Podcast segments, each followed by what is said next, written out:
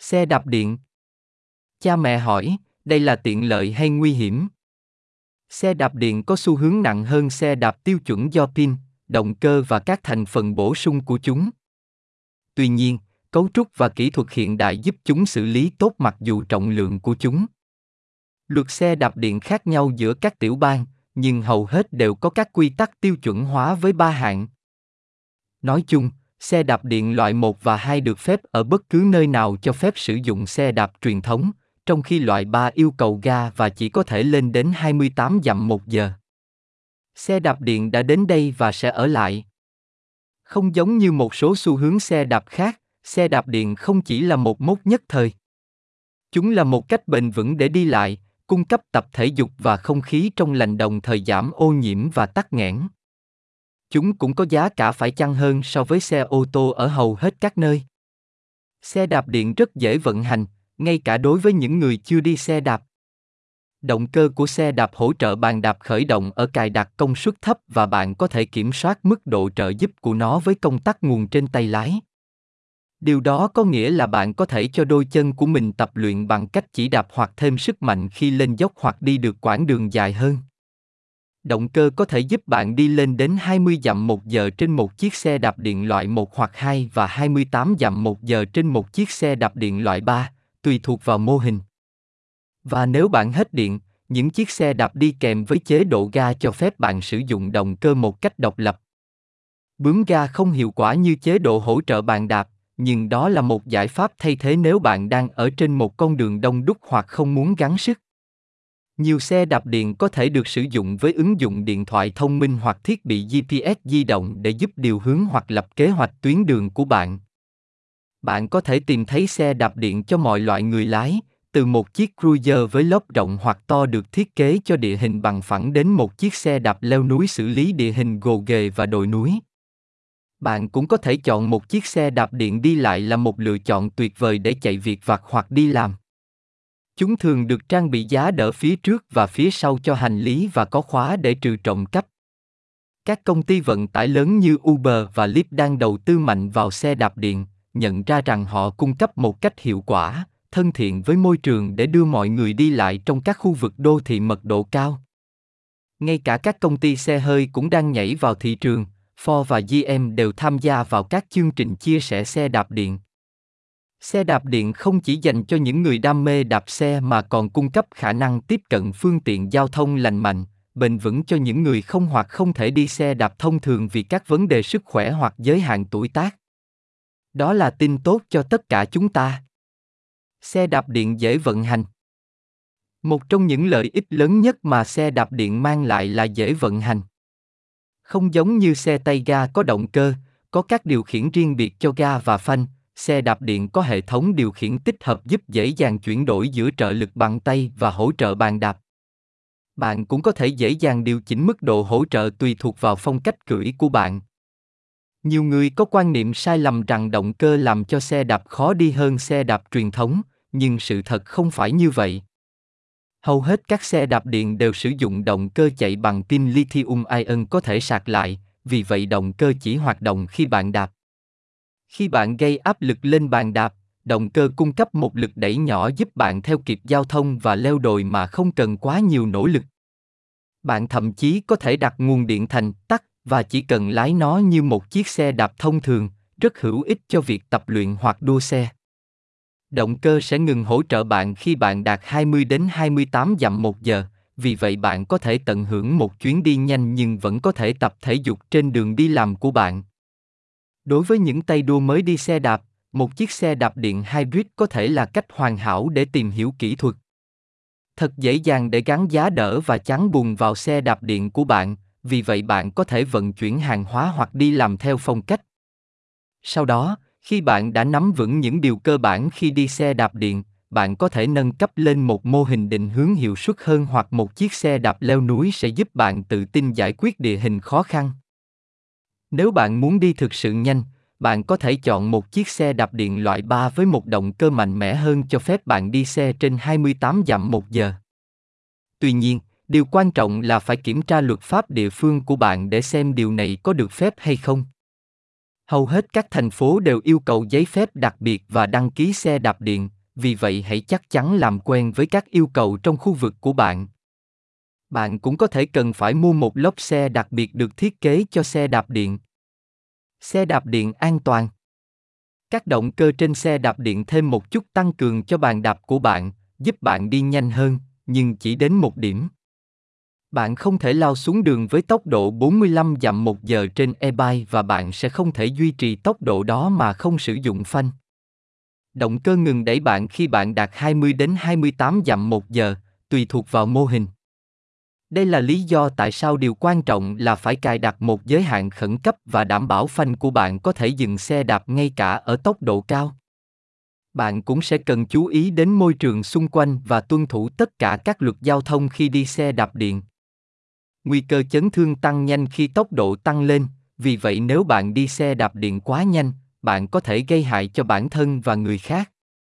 Điều này đặc biệt đúng đối với người đi bộ, những người có ít thời gian hơn để phản ứng khi bạn tăng tốc trên đường mòn hoặc làn đường dành cho xe đạp. Một mối quan tâm khác là khả năng e-bike của bạn vô tình bật khi bạn không đi xe. Bạn nên tập thói quen tắt nguồn xe đạp điện mỗi khi bạn đi xe xong.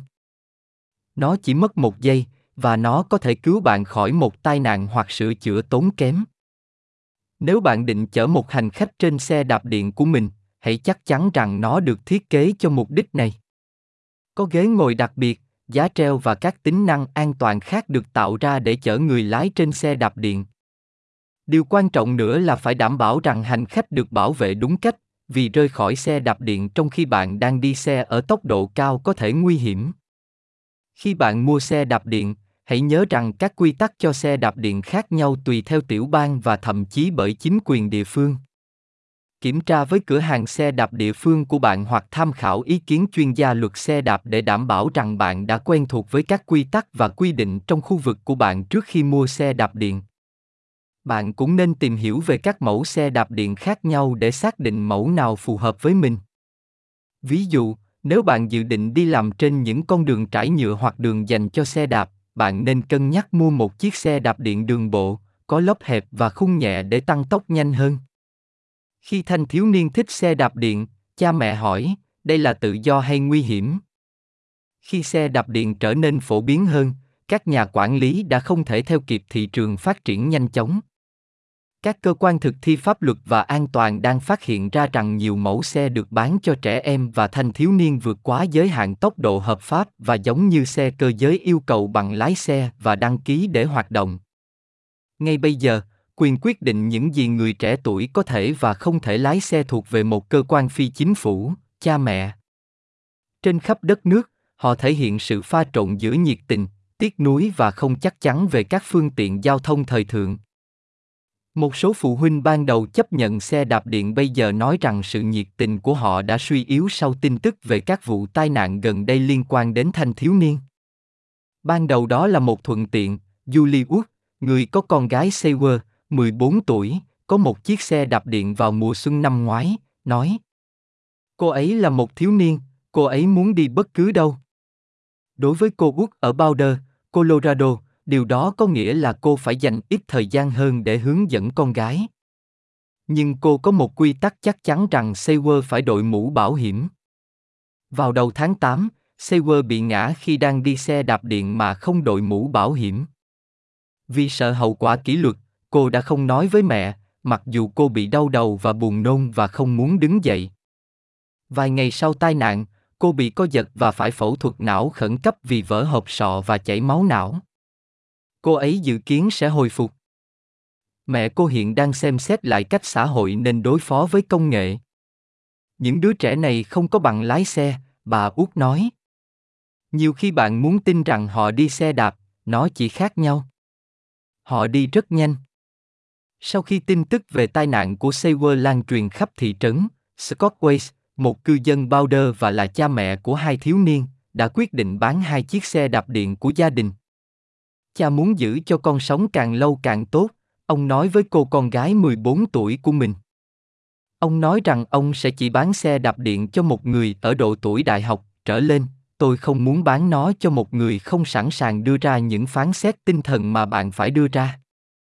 Các câu hỏi xung quanh xe đạp điện phù hợp gọn gàng với một chủ đề hiện đại, nơi các công nghệ mạnh mẽ như điện thoại di động và bút vép đang xuất hiện trên thị trường và được bán trực tiếp cho người tiêu dùng mà không cần nghiên cứu sâu rộng về ý nghĩa hành vi và an toàn.